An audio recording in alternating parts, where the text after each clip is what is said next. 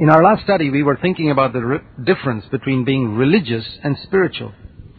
We'd like to think a little more about that, because this is such a vital area to be a true Christian. We all know the difference between a servant or a worker working in a shop or a factory and a son working for his own father in the same shop or factory. Their attitude towards their work will be fundamentally different. A servant, a worker, is working for wages. He's working for certain fixed hours. If he has to work longer than that, he expects overtime pay.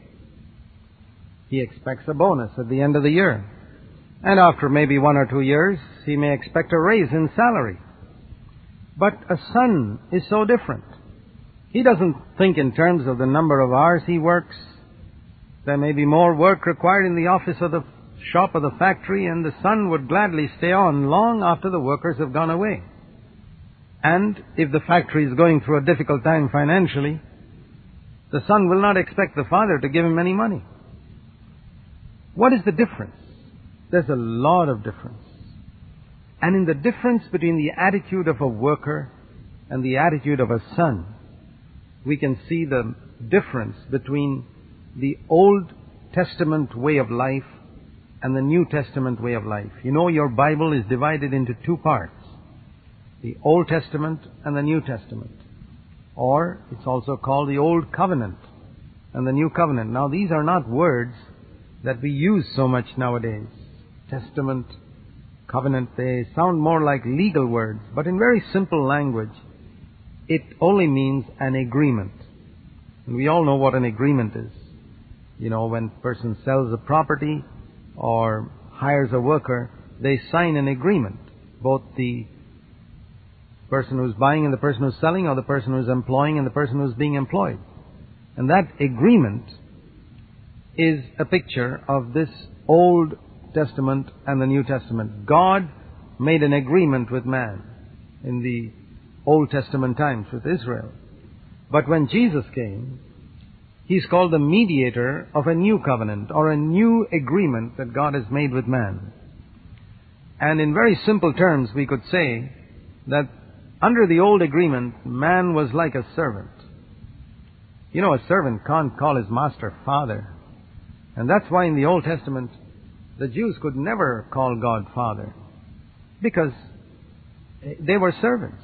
They could call him, O Lord God, mighty, master, and all that, but they couldn't call him Father.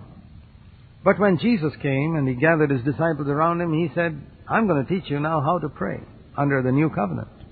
When you pray, you say, Our Father, who art in heaven, which meant what? That this was a new agreement. We were now going to be sons and daughters of God. And our relationship with God was not going to be any more like that of a master and a servant. It was not even going to be like that of a friend to a friend, which is higher than a master and servant. It's going to be more than friendship. Abraham was called a friend of God. But you know the difference between a friend and a son.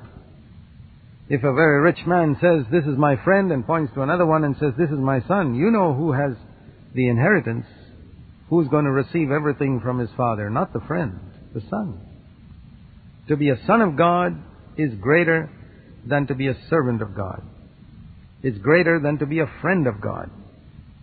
Now, very often we use the expression that so-and-so is the Lord's servant. And subconsciously we think that that man is greater than the other person who is only a son of God. But is that really true? If you were to come to my house and I introduced two people to you and I said, this is my servant and this is my son, who would you think is more important in my house? Is it greater to be a servant of the Lord than to be a son of God? These are all wrong concepts that we've got in our mind, which are not from Scripture. Of course, a son of God should also be a servant, if he's a responsible son. But we need to recognize that Jesus came to deliver us from being merely slaves. and wants us to become sons. And there we see the difference between being religious and being spiritual. A religious person behaves exactly like a servant. A spiritual person will behave like a son. Let's put it in two different words. A servant would think in terms of the minimum that he has to do in order to fulfill his duties.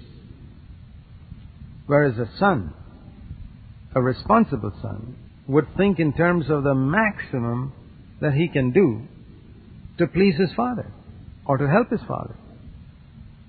And in those two words, minimum and maximum, you can see the difference between the old covenant and the new covenant, between being a slave and being a son.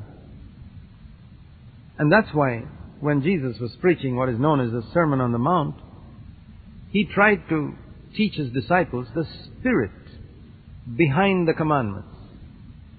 He said, for example, under the old dispensation you were told you shall not commit murder. That's good. What's the minimum required? You shall not commit murder. But is that the maximum that God required? Certainly not. What would the maximum be in that realm, in that area, to please the Father? Where does murder come from? It comes from anger. And so Jesus said, I say to you, don't be angry. What was he trying to say? He was trying to say, if you meditate on the commandment, thou shalt not commit murder, you would discover that that's just the minimum.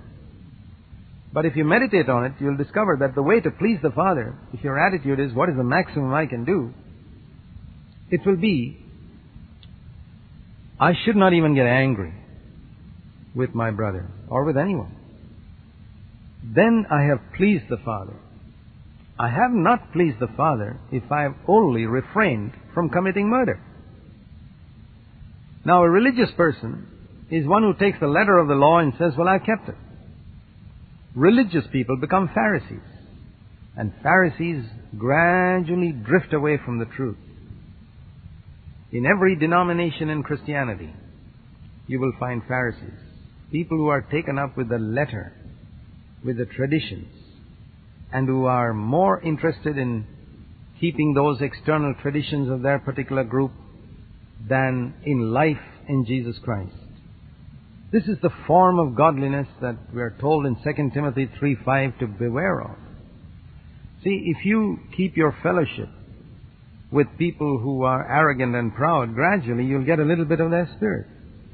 If you constantly keep companionship with murderers, you'll get a little bit of their spirit.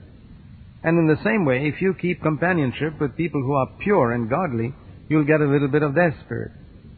So when it says in Second Timothy three five that avoid people who have only a form of godliness, it's to preserve us in life that the Holy Spirit warns us. Don't spend a lot of time with people who are just keeping the letter of the law, who are righteous externally. That type of religiosity does not please God at all. Be a son. Be a responsible son. In the same way, when Jesus spoke about adultery, he said, under the old dispensation, the thing was to avoid adultery, the physical act. That was sin. But is that the maximum that God required? No, that was the minimum. What was the maximum? The son would look at that commandment of God and meditate on it and say, well, that's the minimum that God requires. It's like the servant saying, well, I've got to work from nine o'clock to five o'clock. Once my eight-hour shift is over, I'm off home. But a son may stay on till nine o'clock at night or all through the night, because there's work to be done. So the nine to five attitude says, I don't have to commit adultery, that's all. But the son's attitude is, what's behind that? I should not be impure in my attitude or thoughts towards anyone. There must be purity in my thoughts towards the opposite sex. And that's what Jesus emphasized to such an extent that he said, if your eye offends you, it's better to pluck it out. Now, who understands that? Only a son who is desperate to please his father, who is longing that his father will be totally satisfied with his life. Only such a person can be really spiritual, who seeks to understand the spirit behind the commandments in Scripture and not just the letter of the law. The Bible says that our relationship with Jesus Christ is like that of a bride to a bridegroom. This is true Christianity. It's a marriage. It's not a religion. It's a relationship between two people. It's not worshipping a book. It's being united to a person. It's not worshipping a book. It's being united to a person, to the person of Jesus Christ. Religious people worship a book. The Bible is the most important thing to them. Now, the Bible is very important to me, but not more important than Jesus Christ. If I did not have fellowship with Jesus Christ, the Bible would become a dead book to me. It's living because Jesus can speak to me through it. And our relationship with Christ is to be like that of an earthly bride who is deeply in love with her bridegroom. The Bible speaks of our relationship with Christ like that, and that one day Christ will come back and we'll be married to Him.